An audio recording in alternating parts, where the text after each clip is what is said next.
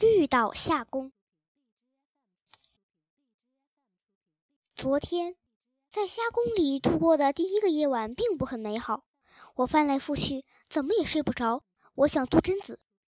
以前每天我睡觉前，穿着睡裙的杜真子都会和我说一会儿话，在我的脑门上吻一下，跟我说晚安。我会一直看着他钻进被窝，看着他闭上眼睛，听他的呼吸声。然后趴在他的枕头边和他一起入睡。没有杜真子陪伴，我睡不着。没有我在他身边，杜真子能睡着吗？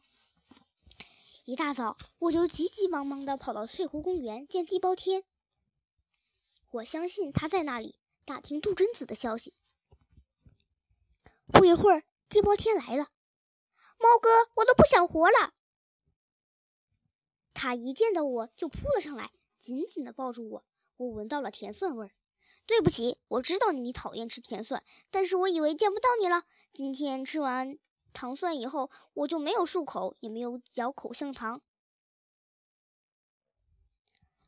地包天喋喋不休，我一句话也没有听进去。猫哥，我知道你在这里等我，并不是因为想我，而是想杜真子。快告诉我，杜真子他。他在到处找你，就是找不到。他没找到你，他就哭着回家了。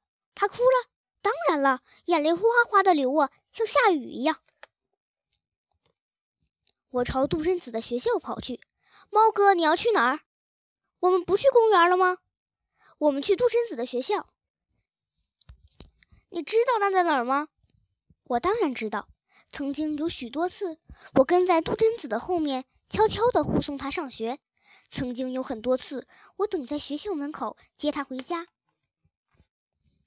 过了两个有红绿灯的路口，穿过三条小巷子，就到了杜真子的学校。学校有了一些变化，原来的围墙拆掉了，换成了铁艺栅栏。栅栏里面栽的花草伸出了栅栏外，于是本来没有生命的铁栅栏变成了有生命的花墙。看门的老头很凶。有几次我在校门口等待杜真子，他都跑过来把我轰走。不过现在不用怕他了，我和地包天轻而易举地钻进了栅栏，还有茂密的花草掩护我们。下课铃响了，安静的校园顿时热闹起来，孩子们都走了出来。杜真子呢？我怎么没看到？我看见他了，他不在操场上，也不在走廊里，他在楼顶上。地包天很紧张。他为什么要跑到那么高的地方？我想杜真子在找我。站得高，看得远，站在楼顶上，整座城市都会尽收眼底。可是他哪里知道，我就在他的学校里，离他这么近。终于等到放学了，杜真子走了出来。他没有和其他的同学一起走，也没有和他们说说笑笑。他很忧伤，脚步很沉重。我飞一般的跑了过去。笑猫，你到哪去了？他紧紧地把我抱起来，我有好多话要讲，可是我能听懂他的话，他却听不懂我的话。好多同学围了过来。杜真子，这只猫就是你说的会笑的猫吗？可是看不出这只猫在笑啊。我觉得这是一只很一般的猫嘛。这只猫怎么和你长得这么像？脸型、眼睛简直一模一样。这只猫真的会笑吗？肯定不会笑，它骗人的。我必须笑给他们看。我脸上绽露出笑容，是那种能迷倒所有人的笑容。他们一声惊呼：“这只猫真的在笑！”哎，有一个女孩夸张地说：“我见到了世界上最美的笑。”笑猫，快跟我回家！杜真子赶快向家里跑去。不可以，我不能回家。他的妈妈已经把我赶出去了。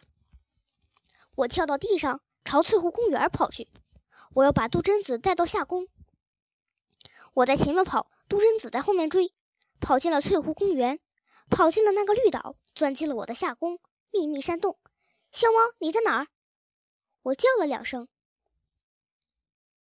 山洞传来一阵窸窸窣窣的声音，这是杜真子扯着藤蔓来找我了。我又叫了两声，聪明的杜真子撩开了藤蔓。他看见了一个洞，见我就在洞里面。小猫，这是你住的地方吗？这样的山洞，童话里才有的。看得出来，杜真子也很喜欢我的夏宫。我会经常来看你的。我可以带马小跳来吗？我笑了。我早就知道，杜真子来过我的夏宫后，一定会把马小跳带过来。